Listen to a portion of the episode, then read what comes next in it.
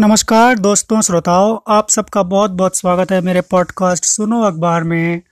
मैं संजय गुप्ता, आप सभी को नमस्कार करता हूँ और आज के पॉडकास्ट की शुरुआत करता हूँ एक ऐसी कविता से, जो कि संबंधित है जम्मू कश्मीर में हुए इलेक्शन और उसके बाद भाजपा की जीत के बारे में।